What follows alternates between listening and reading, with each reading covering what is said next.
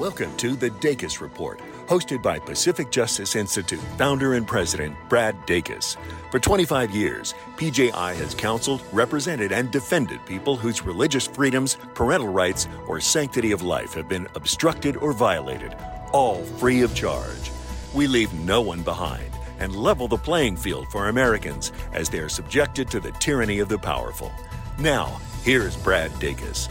Welcome to the Dacus Report. Thank you for tuning in. I'm Brad Dacus, president of the Pacific Justice Institute. On today's show, we've got some really exciting cases to talk about.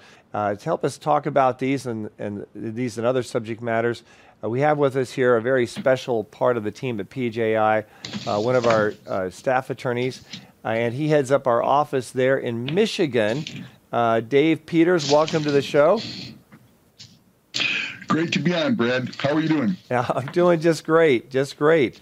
Um, hey, I appreciate uh, appreciate uh, you participating, and hopefully we're going to talk about how you've been doing, uh, which relates to some of our topic here today. and I know people are going to definitely want to know about that.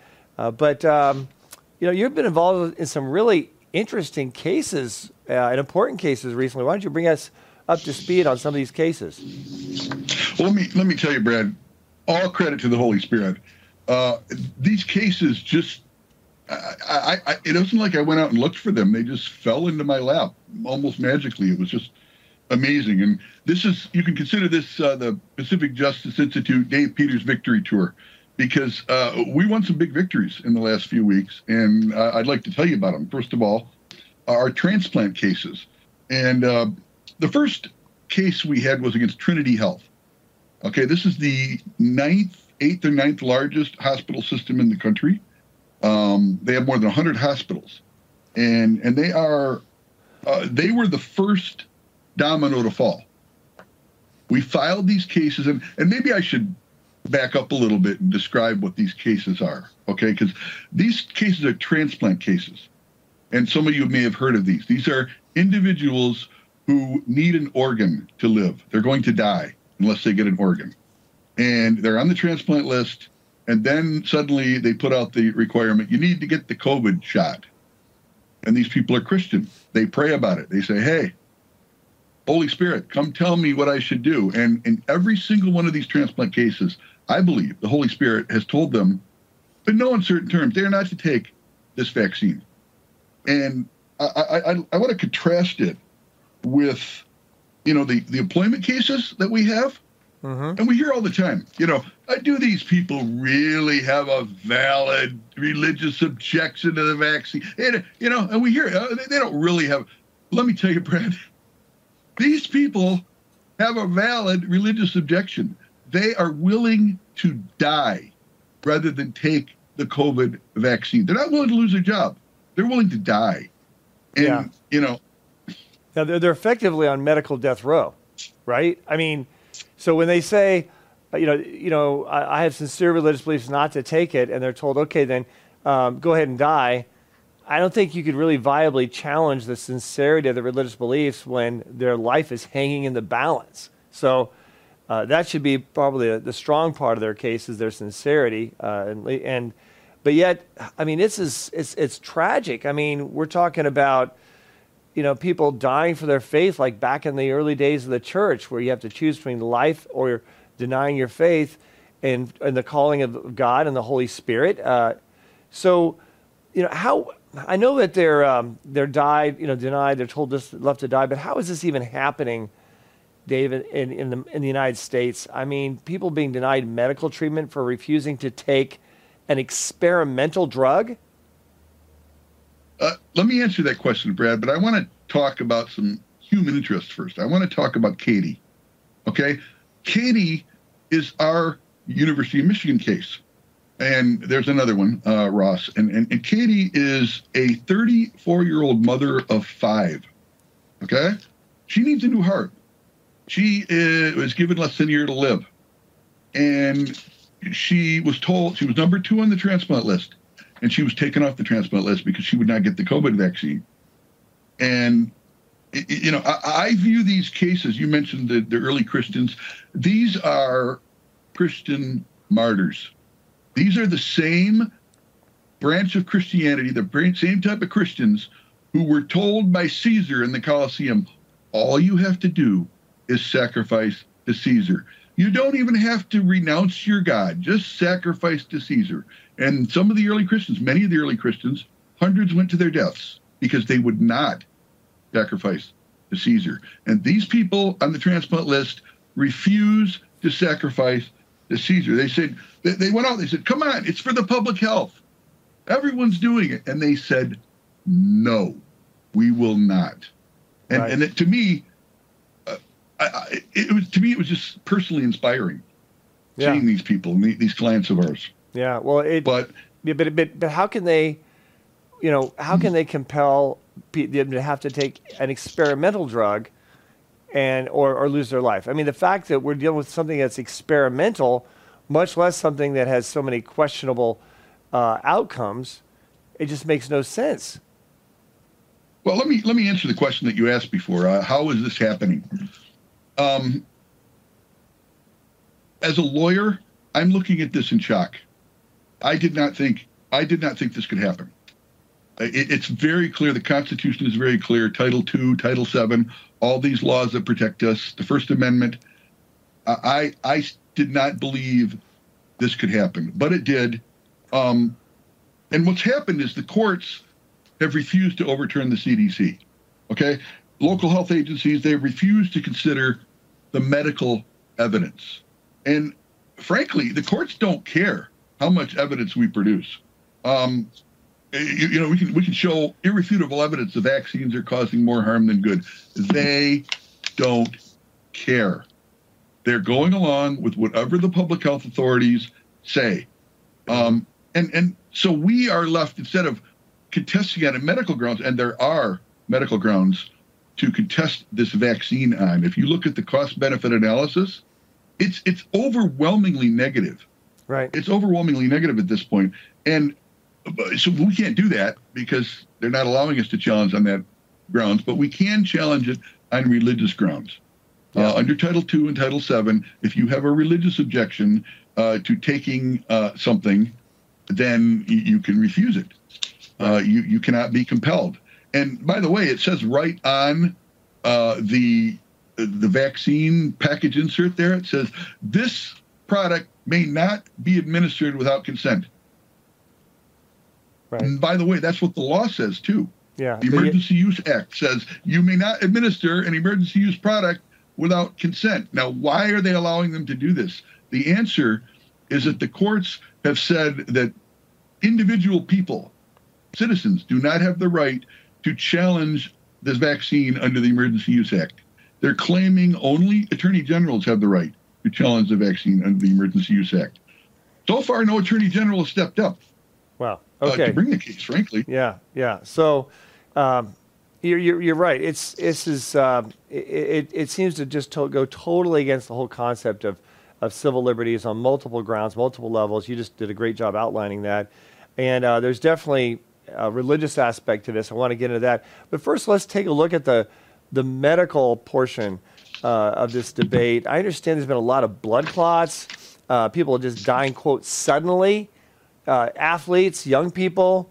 Uh, you know, are young people dying from this vaccine? Uh, I've heard that there's been a 13,000% increase in those with myocarditis from the age of 12 to 19 uh, recently since the, these vaccine, vaccines have come out in this just short period of time. Uh, it seems that uh, the evidence is mounting for why, the very least, young people shouldn't take these vaccines. What say you? Brad, the evidence is overwhelming at this point. Um, I, I, wrote down a few points. So, yeah, when you're weighing any medication or vaccine, you have to weigh the risk of the disease with the risk of the vaccine. Okay, now the Delta variant, which we first faced Mm-hmm. They had about a 2% mortality in the elderly. That's not good. that means two out of 100 people who get this are going to die. And when millions get it, hundreds of thousands die. Uh, and that was the Delta variant. It was not exactly ideal. Okay. The Delta variant's gone. The Delta variant turned into Omicron and then it turned into all these other variants that, that, that we're hearing about. These new variants are not nearly as deadly. Not nearly as deadly as mm-hmm. the as the old variants. Um, so right there, you have to weigh the deadliness of the disease with the efficacy and safety of the vaccine. Well, the disease is much less deadly now. And in fact, we have treatments for the disease. Paxlovid works very well, dramatically increases death and hospitalization. Uh, and there's also the fact they lied to us about the vaccine. Okay? Uh, the vaccine was based on mice studies. About two dozen mice were tested. They didn't even test it on humans before they rolled it out to the whole population. Um, and we're seeing that we're, we're actually seeing reverse efficacy of the vaccine. That is, if you get the vaccine, you're more likely to get COVID. You're more likely to go in the hospital. Uh, and that's just after five months of getting the vaccine. Um, wow. We're also seeing a huge amount of data on side effects. And I have two personal quick stories to tell you. My father is 84 years old. This guy was an All American football player he, he, I don't think he's ever had a rash in his life. He's never been. He's only been sick twice in his entire life. He got the Johnson and Johnson vaccine, and three weeks later, he broke out in a in a hive-like rash over 30% of his body, and it still is there two years later. Wow. He has been to six six doctors, and the first five doctors, oh, we don't know what it is. We have no idea. And I kept telling him, Dad, it's the stupid shot. Right. And finally, he went to see an allergist, and the allergist said, "Yeah, we're seeing this all the time now. It's right. caused by polysorbitol in the uh, Johnson and Johnson vaccine. Did you get the Johnson and Johnson vaccine?" And my, yeah, I did. Uh, so, okay, there's one story. Another story is a personal story. Okay. What's that? What, I had a heart attack. You, you actually got I yeah. working for PJI. Yeah, you actually were impacted about this yourself, and you had had a, you'd had the heart attack, and then you got the vaccine because the doctor said your cardiologist insisted that you have to have the vax, right? Well, four days after I got the shot, I was in cardiac rehab on a treadmill. You know, EKG all attached, and five minutes into the the treadmill, I collapsed. Um, wow! And they they rushed me into a side storage room, not a treatment room, a storage room, and inserted an IV uh, you know, ran anti- anticoagulants for the blood clot and, and, and steroids for the uh, for the for the heart inflammation, and then they let me go. There is no record of that treatment. Wait a minute, and they, and they put you. They didn't take you to ER. They put you in a nope. storage room, and then there's no record of this. Why? Because they're covering up vaccine injuries. That's the truth. Okay, if you look at the VAERS, vaccine adverse uh, reporting statistics um, this is the official statistics for the vaccine injuries. There are 23,000 deaths from this vaccine so far. Okay? That's what's reported. Okay, there are over 110,000 hospitalizations from this vaccine so far. It's probably 10 times that, the real number. Okay. So 10 times, then that would mean that uh, there was actually 230,000 deaths and uh, over a million hospitalizations due to the COVID vaccine, not COVID, uh, but COVID even, vaccine. Easily. easily. Yeah. Long COVID could very well be not COVID, it could be the vaccine. Yeah. Did you know that PJI is the only legal defense nonprofit in America that serves state citizens by fighting state legislatures across the country to ensure unconstitutional or corrupt bills don't become unconstitutional or corrupt laws? That's right, for over 12 years, PJI's Center for Public Policy has generated success by standing firm in opposition to unconstitutional or immoral state bills which makes it easier for our allies in the legislatures to kill these kinds of wrong headed and even depraved pieces of legislation. Keep current on PJI's work on all the legal challenges we face on a daily basis, including our work through our Center for Public Policy, by signing up for our Legal Insider email newsletter at pji.org.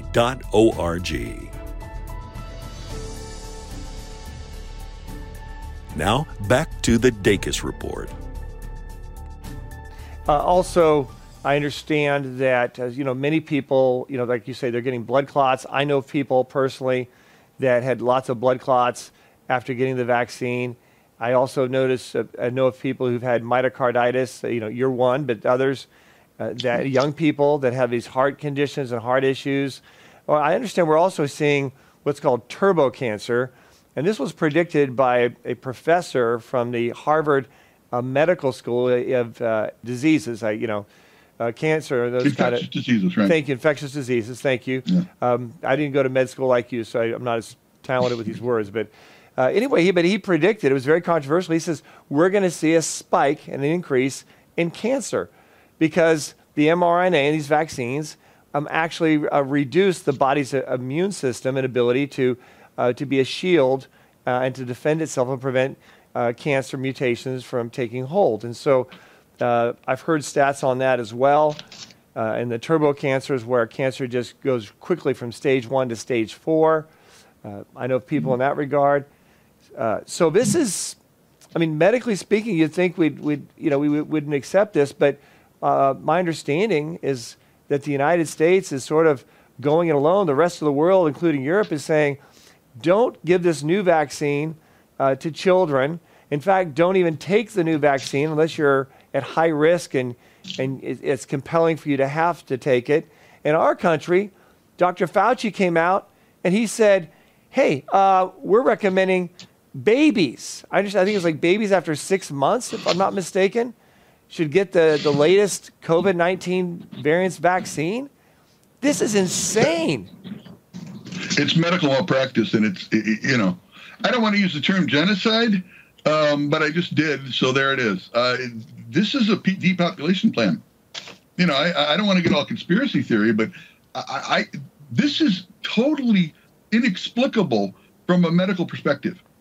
Right. Th- this is not being done for medical reasons. There are other reasons they're doing this, and you know we can speculate about those all day. I, right. Well, I, we know shouldn't. we know we know for a fact that a large portion of the FDA, the people who are there in the leadership, uh, are people who get direct financial benefits and royalties by the number of vaccines that are sold by, by big pharma. That's, that's a given. I think there needs to be legislative reform preventing anyone from serving on the, uh, the FDA or the CDC that has a, a major um, unset aside uh, interest in the big pharma companies. It distorts their ability to be objective. And we're, we stand out across the whole world um, for being doing something very divergent. And the answer that everyone gives is, well, that's because these are American pharmaceutical companies and they control our FDA, while other countries are not controlled by these big pharma and they do what's best for their people and what science says. Uh, so uh, this is a, a, serious concern. Now, uh, you know, it, it's, it's serious what we're talking about when we, you know, with regards to these uh, transplant cases. Uh, you know, people, most most hospitals, over nine nine out of ten do not require the vax because there is some evidence showing that it actually is you know counterproductive, as you uh, said earlier. So we've taken on some very heavy litigation battles against these gigantic gigantic hospitals, haven't we? And um, you know, you know, why it looks like we're the only ones that stepped in that had the bandwidth to do it. Am I right? Well, let me let, let me give credit where credit's due. Okay, uh, we are the only law firm that I'm aware of that took up this battle in federal court. Uh, th- there were some early cases filed on the transplant cases, but uh, we're the only, uh, certainly, religious liberty firm uh, that pursued these cases. Now, I did work with another religious liberty firm, and I want to give them credit, Liberty Legal. They um, compiled a lot of these cases. They did the pre-litigation work, uh, but in terms of going to court, um, nobody was crazy enough, right. Uh, except me. Yeah. So this so, is except but but this is really significant. I mean, and and I know this uh, this other group is a, it's it's a, it's a small group, not to be confused mm-hmm. with some of the, the, other large organizations. And a hats off to them for, you know, for trying and and their efforts. But you know, you've played a very key critical role here, uh, as you've pointed out, and Pacific Justice uh, has played a very key critical role here to try to uh, take on big pharma in this regard, and uh, and or these big hospitals who are kin uh, to big pharma. I understand these big hospitals have uh, financial interests. Those that are requiring the vax also happen to have a financial interest with the, the big pharma, with R and D grants and et cetera. Uh, you've you've right. you've proven that, haven't you? So this is even just more disgraceful to think that these large medical institutions put big pharma and profits and grants ahead of the welfare of their patients. It's disgraceful. they, they they they just obeyed whatever the authorities have said, and then when challenged on it, they say, "Hey, we're just following orders." And didn't we try that once Yeah. before and it didn't work? But th- that's what they're doing. They're, Yeah. they're literally saying, "We're we're just following orders. We don't have any choice." Yeah, that's what a that- very small yeah, number of doctors. Yeah, that's what uh, the the Nazi leaders, uh, the Nuremberg trials. That was their standard line. It says, "Hey, we were just following orders. We were just doing what we were told to do." Um, and the Nuremberg trial said, "No, there's a higher law that you're held accountable to. Everyone's held accountable to the laws of nature. Nature's God, and you're guilty." And they were put in prison for life or hung uh, because Right. that's that that line you know d- doesn't work and um, it is not acceptable and uh, yet that's that's what they're what they're using which is uh, outrageous so um, as it turns out these battles were not hopeless after all they seemed hopeless what was the result when you filed against these hospitals dave I I- look. I thought they were hopeless. I thought we were going to get killed. And, and and I mean, in terms of me filing a case like this alone, I mean, that would be ludicrous and ridiculous. I, I had a huge support staff. We have 30 attorneys. We, we have some of the best attorneys in the country, um, and we meet twice a week. And and and I was able to be walked through these cases, and uh, I mean, we did some things that were just completely uh, you know, nobody else had attempted to challenge the Emergency Use Act. You know, it, it just we, we knew that wasn't going to get very far, and and but we distinguished it, saying, well, this is different because these people are facing death, not loss of a job. You know, very difficult arguments we Yeah. made, and and we. We, we fought the good fight. I, you know, I was able to do this just because, you know, I came on board with PJI because with a medical background and I saw exactly what these people were doing. I've sued hospitals before. I'm not afraid of them. Um, and I knew we were right. We had God on our side. We had truth on our side. Um, and and what happened in these cases? Okay, so Trinity Health uh, were the first to fall. They they are good Catholic hospital. They agreed that uh, yeah, you're probably right. We shouldn't be mandating this vaccine. Um, and then U of M can't talk too much about that case because there's a uh, non-disclosure agreement. We settled it. Uh, as I said, uh, Katie is back on the transplant list, and the other uh, client is, is we're, we're still doing some testing right to get so him back on the list. Right. So they're, th- these are real people whose lives have been saved specifically because of Pacific Justice Institute, you, uh, and, and, and the work that you've done uh, to make this happen. Uh, in addition, I understand there were some monetary damages, but you can't go into that because of the uh, the settlement agreement prohibits discussion in that regard. Right. Yeah. That, that we can't talk about the numbers, but the, the clients were satisfied, and and I think they were reasonable. After the COVID emergency was lifted, uh, suddenly these transplant centers became reasonable, and uh, uh, the, the lawyers started advising them. It's kind of funny in the U of M case. I, I called a hearing. It's it's called a meet and confer, and and I I was loaded for bear. I I read them the riot act. You're looking at millions of dollars in damages. We have a lawsuit filed in the court of claims. We've got a, a an appeal in the Michigan Court of Appeals, and we've got a federal case filed. Get them back on the transplant list. And and oh, they almost and two days later, we get notice. Yeah, we're back on the transplant list. You gonna dismiss the case, Dave? And the answer was no. We want money. And well, they need, they we, need to uh, pay. They need to pay a price. They can't say, "Yeah, we put we put someone on death row to, to die," and yeah, okay, you sued us, so we changed our mind finally. So yeah, yeah, no, no, no. There needs to be a price to be paid, and the fact that we're making them pay that price helps to prevent other people from going through this horrific process. And the, the truth is, these are people who are whose lives are hanging in the balance. Uh, there may not be time for us to uh, to litigate and to get a resolve in some of these cases. Some of them need that transplant right now. Uh, are there others that we're representing in this regard? Uh, I know we've solved some cases. We've Oh, yeah. there's still others that we're, we're right now in the process Oh, yeah. of representing, right? Mayo Clinic, uh, Cleveland Clinic, University of Virginia, but yeah, big big name hospitals, um, and and some of them have already reversed themselves on the COVID vaccine, and we're we're we're hanging around for damages. Uh, Dave Peters, I so appreciate having our team. You know, you've you've got your medical degree as well, and uh, you've been a great asset in helping so many people. And uh, keep up the good work. Thank you so much, Brad. We would love the opportunity to continue to serve you. Just visit pji.org and click the Legal Insider button to sign up for our email newsletter. At PJI, we help individual employees, employers, business owners, pastors, students, citizens of every stripe through our practical resources, counsel, representation, and defense, all free of charge at pji.org. PJI is an island of stability and assurance in our ever churning sea of legal and societal chaos. We are here for you. So, folks, just remember it's our God given freedoms we're talking about. Now, let's choose to keep them. I'm Brad Dacus, president of the Pacific Justice Institute. Let's continue the fight for your freedoms.